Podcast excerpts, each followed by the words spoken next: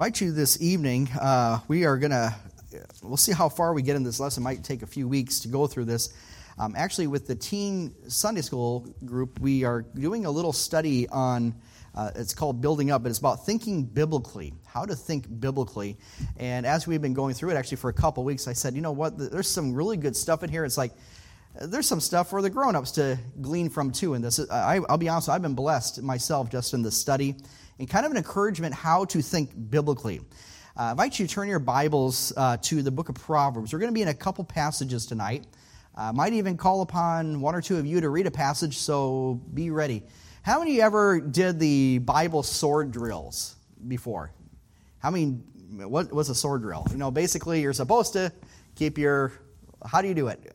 Basically, keep your Bible up, and someone says, Proverbs 3, 5, and 6. And then they say go or draw or whatever they say, some command order. And then everyone rushes to open to that passage. Whoever finds it first stands, and they're supposed to read it. And uh, anyways, things like that. I was talking with the teens about that, and of course, they were familiar with that. And I think almost all the teens hated that because it was just so hard work. I mean, it's easier to find it on your phone. If you have a Bible app, you're welcome to use your Bible app, but make sure it's just your Bible app, okay? okay? But uh, in looking at this, I'm not going to ask you to do sword drills tonight, but uh, be ready as we might go through a few passages. I mentioned this morning in the message, too, that oftentimes in a message, I try to stick as much as I can to one central passage.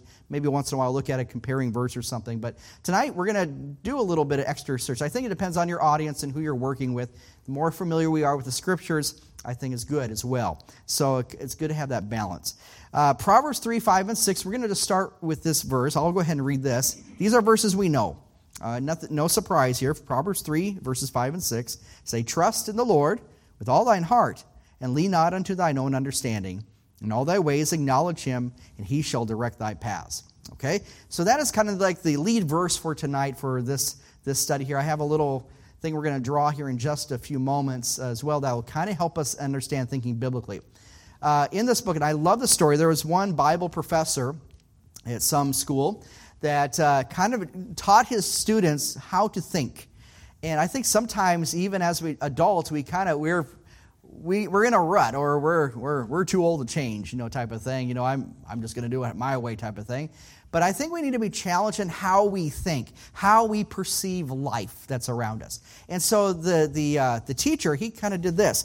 A lot of times, the way that most everyone looks at the world, circumstances in their lives, decisions that need to be made. This is how a lot of people do it. They take the, the lens of the world, what they're used to, the culture, and how they perceive things, and then that's how they view the Bible. It's through that world lens. They view the Bible through their own culture. They view the Bible through the way people talk, the way people make decisions, the, the way other people work, per se not, not necessarily bad in itself. There's things in the world system that are good. Uh, that you know, like a good work ethic, for example. There's nothing wrong with that. Uh, in fact, we encourage people to have a good work ethic. You know, it's, it's, I think it's a good testimony. Number one, that's just one example. But I think a lot of times we put the cart before the horse when we view the Bible or what God says through the lens of the world. A lot of whether we realize it or not, we often do that. Okay? And I think this is something that we should be challenged of as Christians. So how should we view life then? A lot of people view they view the Bible, they view the church, they view other things from the world around them, okay? The world system if you will. But how should we view the world? Basically through the lens of scripture, and that's how we should see the world around us. That's how you do it. Okay? Pretty straightforward, really, when you think about it. But I think we often need that reminder. Uh, for example, when uh, how we handle our possessions, how we handle our monies, our finances, how we operate in that. What does the world say? Get a, the best job you can. Make a lot of money, put it in a bank, put it in a 401k. You know, they give you all this great advice, and there's nothing wrong with it. We should, but but how do we but that's how people say, okay, and then we maybe put a Bible verse on top of it. But how should we view it? The Bible says what? To lay not for yourselves treasures on earth, but lay up treasures in heaven. That's how we view possessions, for example. Okay? I'm just using that as an example as we go on today. But the way we start out, I like how this book starts out. I'm going to share just a few uh, uh tip or a few things from this. Is really how we think biblically. First of all, starts with understanding authority. Who is our authority? Okay? This is something even as adults we kind of. Uh, we kind of we kind of know it's around it, but we kind of just uh, we we keep walking on, if, if you will. But here's the deal. Uh, I'm going to read the first paragraph here because I think it's very important. The, it says here the alarm clock goes off, informing you it is time to get up. In a relatively short period of time between rising from bed and arriving at work, you encounter a number of reminders that you are under authority. Okay? Believe it or not, you're under authority the moment you get up. Why? Because you have a responsibility, for example, being to work on time. Okay? For your retired folks, you can sleep in a few extra minutes. Okay? but what's an, what, he, I like what he's saying this, and I talk with the teens about this. How about the idea of what's one of the first things you do in the morning? I don't know about you, but one of the first things I do is I have to brush my teeth. Okay? Let me ask you this Who in the world told you you had to brush your teeth?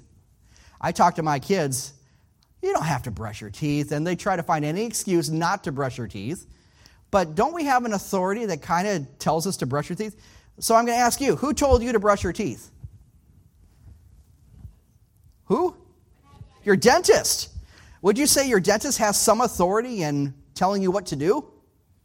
Yeah, and let me ask you this. When your dentist, you go to the dentist, my kids, two of my kids go to the dentist tomorrow morning, and if they, what are they going to say to my kids? You better do what? Brush your teeth, floss, and rinse, right? You got to do that. Why? Why is the dentist doing that? Because he has the kid's best interest in mind. He, he knows the system, he knows what will help take care of your teeth. Okay? And so, in a sense, that dentist is an authority figure. Now, that's carried out, and I'm using my children as example.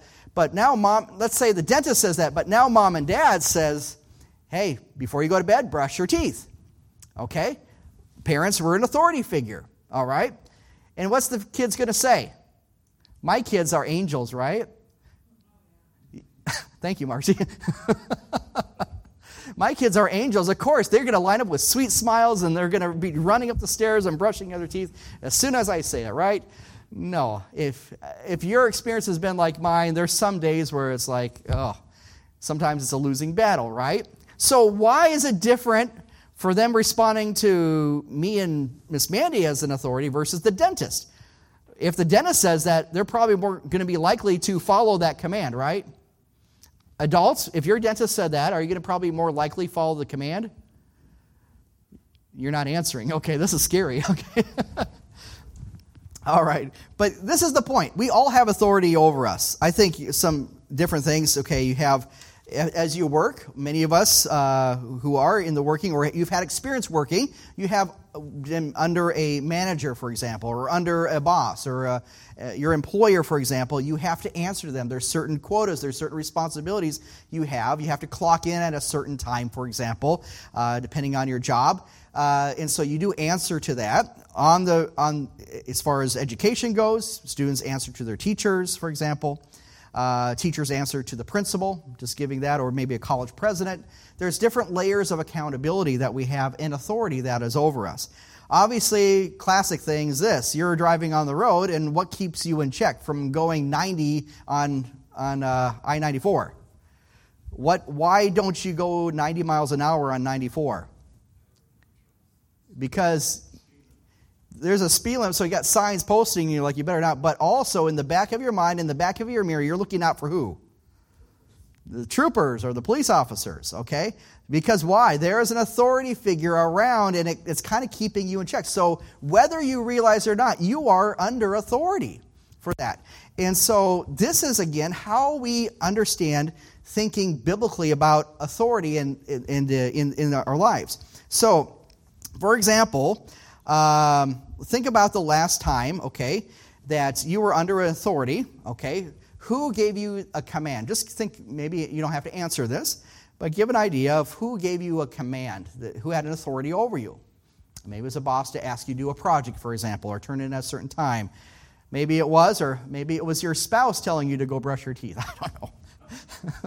okay? You never know, okay? But let me ask you a further question. What was your response? Your, let me just say this. What was your attitude when uh, someone asked you to do something? When your boss asked you to maybe do a project, for example? What was your response when all of a sudden the police officer, you saw the blue light special going on behind you?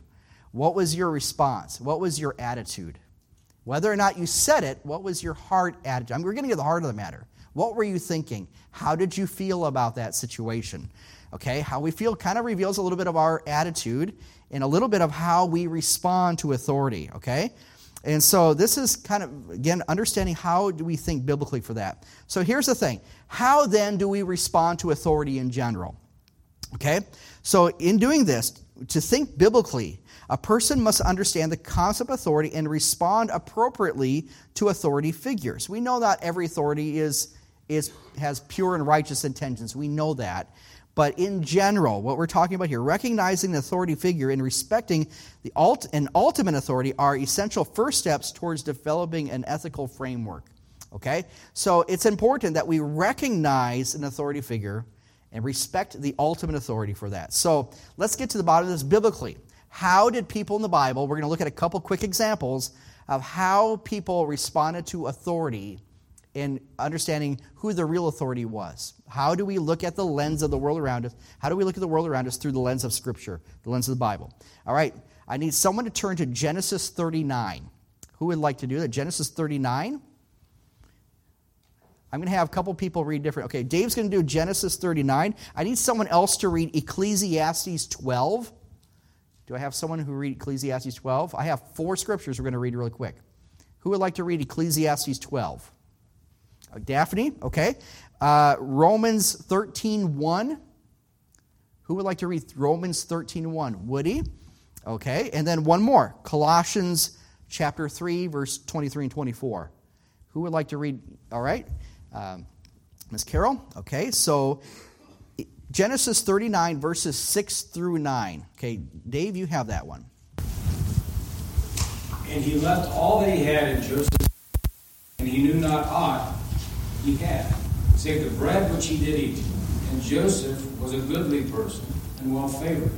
And it came to pass after these things that his master's wife cast her eyes upon Joseph, and she said, Lie with me. But he refused, and said unto his master's wife, Behold, my master wotteth not what is with me in the house. And he hath committed all that he hath to my hand. There is none greater in this house than I neither hath he kept back anything from me but thee, because thou art his wife. How then can I do this great wickedness and sin against God? Okay. So here we have Joseph, and we're dealing with Potiphar's wife. I hope most of you know the story. Know it well. If not, it's a good story, the story of Joseph, okay? But what's the question is here is who did Joseph say he would actually be singing, sinning against if he were to give in to her advances, who would he actually be sinning against?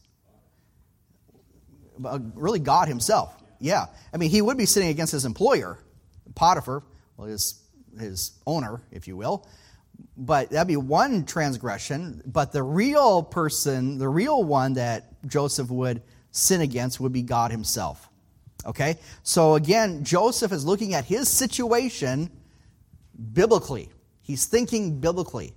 Yes, it's one thing to sin or do something against your fellow neighbor. Again, make those, uh, you know, work those things out, okay? Confess sins, things like that. But ultimately, Joseph knew it's his response to God. All right, next we have Ecclesiastes verses 13 and 14. Ecclesiastes, excuse me, 12 verses 13 and 14. Daphne? Let us hear the conclusion of the whole matter. Fear God and keep his commandments, for this is the For God shall bring every work into judgment with every secret thing, whether it be good or whether it be evil. Okay. So in these two verses, by the way, those are some of my favorite verses in the Bible. I love Ecclesiastes 12. But as we think about this, according to that verse, what events of your life are outside of God's view? Nothing. There's nothing outside. Does God know everything about your life? He knows what you did yesterday, last year. He knows what you did today. He knows what you'll be doing tomorrow, and, and so on. Nothing is out of, out of range of God's view. In other words, He knows all. One big word we use for that is He's omniscient. He knows all. He's omnipresent. He's everywhere. And we knows He's omnipotent. He's all powerful. So, in that, God is our authority. If He really watches over us, by the way, He's our creator too, so He knows us inside and out. You put all those layers together, God is that authority figure. Next one, we have Romans 10, or excuse me, Romans 13, verse 1. Woody? Let every soul be subject unto the higher powers, for there is no power but of God. The powers that be are ordained of God. Okay. Uh, really interesting passage right there in Romans 13. But the question is who controls the governments? Not the president, not the Supreme Court, not your legislator, not even your city alderman. Okay? All right? It is who? God. God is the one who ordains government. Whether the White House realizes or not, they probably don't. but nonetheless, whether they realize it or not, God is the one who ordains. He has set that there, okay? Uh, and so ultimately, every government has to answer to God. Okay? I'll be honest with you, even Kim Jong il in North Korea, he has to answer to God for the way he's handling the country. And my word, he's going to have a wake up call. But, you know, even our country, I mean, we're not immune from that. Okay? All right, last, last verse to look at Colossians 3 23 and 24. And whatsoever ye do, do it heartily as to the Lord and not unto men, knowing that of the Lord ye shall receive the reward of the inheritance. For ye see, serve the Lord Christ. Okay, great verse. Again, there's a lot of good verses here, but here's the question Who does any Christian ultimately work for or serve? Who do we ultimately serve? The Lord, exactly. So when you're at your job, uh, when you're taking care of your children, grandchildren, for example, whatever you're doing, you're doing it really ultimately for the Lord as a believer. As a believer, you're ultimately doing these things for the Lord, even when you forget. You're still doing it for the Lord, okay? He needs to receive the glory. So, in that, who is the authority figure?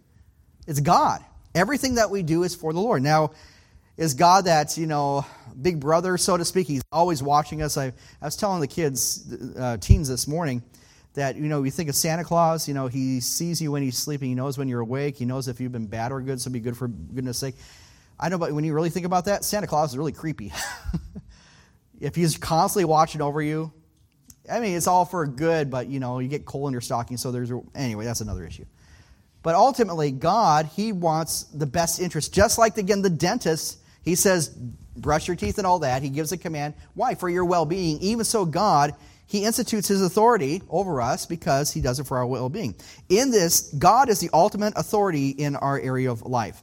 Okay, so very quickly, there's a couple things uh, on this. How do we know then God is the ultimate authority? Where's the credentials? Where's the proof of that? We see that in creation. Genesis 1 1. In the beginning, what? God did what? Created the heavens and the earth. He made creation. That includes you and me. He made you, okay? Uh, it says in, in Psalm 139, a beautiful passage, that God knows us inside and out. He knows uh, our, I mean, we cannot escape from God. Uh, whither shall I go from thy spirit? You know, God knows us uh, inside and out. We cannot escape him in that. And so there's a couple credentials in all this, okay? First of all, we know that God is our creator okay? Which means, as a result, I am his creation. Just that alone means that all the world, all creation is under his authority, okay? It's all under his authority. Uh, as bad as this, the devil would like to take this world for himself, he is the prince and power there in the sense the God of this age, if you will. But ultimately, he has, Satan has to answer to God. All right? God, the buck stops with God. Clear and simple, okay? In that we are his creation and we also have to answer God. Secondly, God's authority established through his eternality. He's an eternality, which means what? If we say God is eternal, what does that mean? Someone, what's that? Always will be. Always will be. He is, basically. He is timeless, if you will. God doesn't have a birthday. All right? We it's hard for us to comprehend that, you know, ourselves. We we have a start and end, so to speak. God, He is. Never had a beginning, never has an end. He's eternal with that. And so He is above and over all time, okay? Here's an interesting question What would be different about your life and interaction with God if you were constantly aware that God has always existed? Wow, that's a really big thing to think about. If you knew that God has always existed, how would that make your life different? God is, so therefore, we should do things pleasing to the Lord. He's our authority. Third, God is his authority is established through his power. The word that we often use for that, he, he is omnipotent. He is all powerful. That powerful equals an authority. Okay? When we think of going back to the playground, okay? Uh, going back to your grammar school or elementary school days, you had the playground. Who was the boss of the playground? It usually was the biggest person, the biggest kid, right? The toughest kid. You know, I remember this time of year we had the big snow piles we used to play King of the Mountain, King of the Hill. Anyone ever do that? No, a couple people. All right, get up there and you know you're fighting for position. You throw people off the hill, and you know, to not. I'm surprised more kids didn't get hurt that way, but nonetheless, uh, it's it's kind of like who is the biggest kid around is the one who controlled the playground, so to speak. Okay, but in in essence, here the power here. God's power is not like that of the schoolyard bullies. Rather, God's power is characterized by love. His power is love. It's really amazing how that happens. Fourth, God's authority is affirmed the fact that He is everywhere. That's omnipresent. Again, we cannot escape um, his, his presence. Here's a question Think back over the last three days. How often did you uh, basically try to get out of God's sight? Maybe you try to subvert God's authority by your actions. Uh, those are some things we consider. You remember when uh, Adam and Eve sinned? What was, the, what was the first thing they did after they ate of the fruit? What did they do? They went into hiding. And a little bit later, God is calling in the garden, Adam, where are you? Now, does that, does that mean that Adam and God were playing hide and seek and God doesn't know where Adam is? No. God knew, knew exactly where Adam was, but he's asking a question Adam, where are you? He's trying to get Adam to confess, to be honest. Uh, so that's very important. But God knows everyone. Think about that. Have we subverted God's authority? Okay. Another thing we know about God, his authority, he is omniscient. He, he is all knowledgeable. With that, God is also wise. He's all wise. God is not only all wise, he is also holy. He's all holy. And so, seeing the holiness of God, he is perfect. And so, these characteristics definitely say Are we a creator? No. Are we all knowing? No. Are we all present, ever present? No. Are we timeless? No. Are we holy? No. Are we all wise? No. We are limited in, in what we can do, but that is why God is overall. So now this is what we're going to do. We're going to do a little exercise here on the board. Okay? And so I want you to think now, we're going to kind of go back to that lens, if you will, and uh, we're going to all right, for those who sat way in the back, you can come up later and you can doodle with me, okay? So, with that in mind, uh, think of this. I want you to think of a major decision that you've had to make in your life, okay? Think of a major decision you've had to make. And again, let's go back to the idea how do we make decisions? A lot of times we do it on our, going back to Proverbs 3, 5, and 6. We don't trust in the Lord with all our heart, we lean onto our own understandings. Most of the time, that's how we do it. Okay, so what we do, going back to that image from that Bible professor, what do we do? We view the, through basically our own ingenuity, the culture around us, the way we perceive things, human ideas, which some are good, but they always have limitations, always. But that's how we view the Bible, and that's how we view life. But if we view it from the lens of the Bible or from God's perspective, now we see life as the way it should be in a proper perspective. Okay? So, with that in mind, think of a major decision that uh, you've had to make. Someone give me an example of a major decision that you've had to make. You've never had to make a major decision. All right, Daphne. Okay, was that a big big move for you guys? All right, took a lot of faith, right, to do that? Okay, so we're talking about a big move. Our family, we moved from Tennessee back up here. I mean, uh, talking about it was a big move for us too. So with that, and I want everyone to help Daphne out, and Dave too. Or maybe he's beyond help, I don't know. So, all right, so I want you to give me an idea. If you had to make such a big move, and many of you have, maybe even across town you've had to do that, who would you go for to advice? Who would you get advice from when you had to make such a move? Give me an example. Your spouse, okay? Okay? Anyone else? A pastor. Okay? Anyone else? Friend? Okay. You said family? Okay. Okay. Anyone else? Tabitha? God? Okay. Why didn't you guys say that? All right. Anyone else? God. Moving on. So, who, who else would you ask? I mean, you're making a big move. Who would you ask for advice for things? Parents? Oh, we'll probably include that in family. How about practically? You're getting a house. Who are you going to ask? Who are you going to ask help with to get a house? A realtor. There we go. Okay. All right, realtor. Anyone else? Someone else you would ask? Yeah.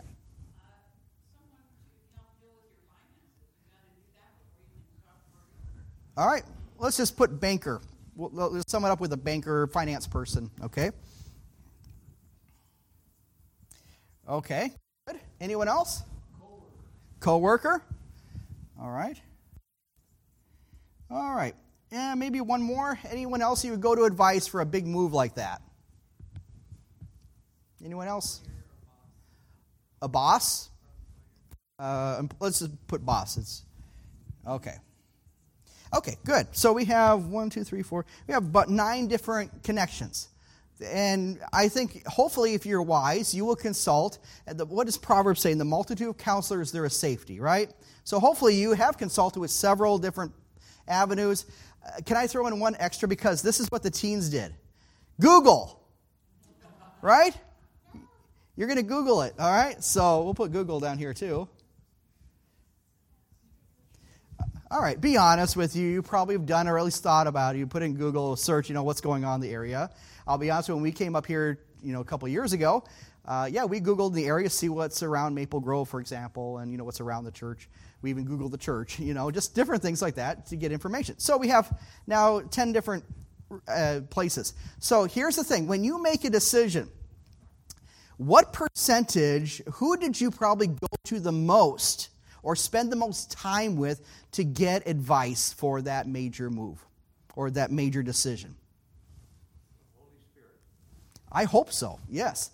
But when we divide up our time, when we divide up our time as far as who we go to for advice, for most Christians, and Ron, I hope you're the exception, as you've mentioned, but for most Christians, God is really a pretty small percentage. I'll be honest with you, even maybe a pastor, that's probably a smaller percentage as far as the time you would spend getting advice. You're probably more talking with your spouse, your family, perhaps. You're probably on the phone a lot with a realtor, I'm sure. That's just part of the territory. But here's the thing when we have to make a decision, how do we view that thing? We view it a lot in our own understanding. And that might be good. Family, coworkers, Google, there's some good things about it. You can find some very good information. But if we, I'll be honest with you, if we don't, first of all, view the situation from the lens of Scripture, from the, from the lens of what God wants us to do, trusting the Lord with all our heart and not leaning to our own understanding. If we trust the Lord with all of our heart, guess what? The Bible, God will help us, I think, even more when that decision needs to be made. Okay? So, this is kind of the challenge in, in talking about biblical thinking that honors God this. I would challenge us that we would view this uh, as we go into this year, 2023. I can't believe it, 2023. As we look at the year ahead, I was talking with a dear friend of mine. Um, uh, might even come up here later this year. We'll see. I was kind of sharing with some some of the blessings, things that were going on here at Victory. And I said this, you know, with the different events and things that we have going on and outreaches, whatever it may be, I don't want Victory Baptist, I don't want us as a church family just to see something, a date on the calendar, and okay, we're excited to have this. I want to see God's hand at work through this event. I want to see God do something through this. I don't want just to, hey, we got something exciting going on the calendar. We got a men's breakfast that's going to happen in, in March. We have been doing that for the past couple of years. I want to see God do something great through that. Uh, last year was a blessing. We had several visitors that came through that, several guests. I wanted to see God do something great, okay? We have a prophecy conference coming up towards the end of April with Dr. Schmidt. It's not just exciting event on the calendar. Hey, we get to study prophecy. Hey, can we see the hand of God do something great in our lives in our church through that? Uh, those are just a couple of examples through that. So I challenge us, and I'm challenging myself. I'm preaching myself as well. Let us look at what is going on in our lives through the lens of Scripture, through what God sees, to trust the Lord with all our heart. You know what? And the rest, it won't, it won't be our understanding, it will be God's understanding. When we understand the mind of God, it helps us in these details of life.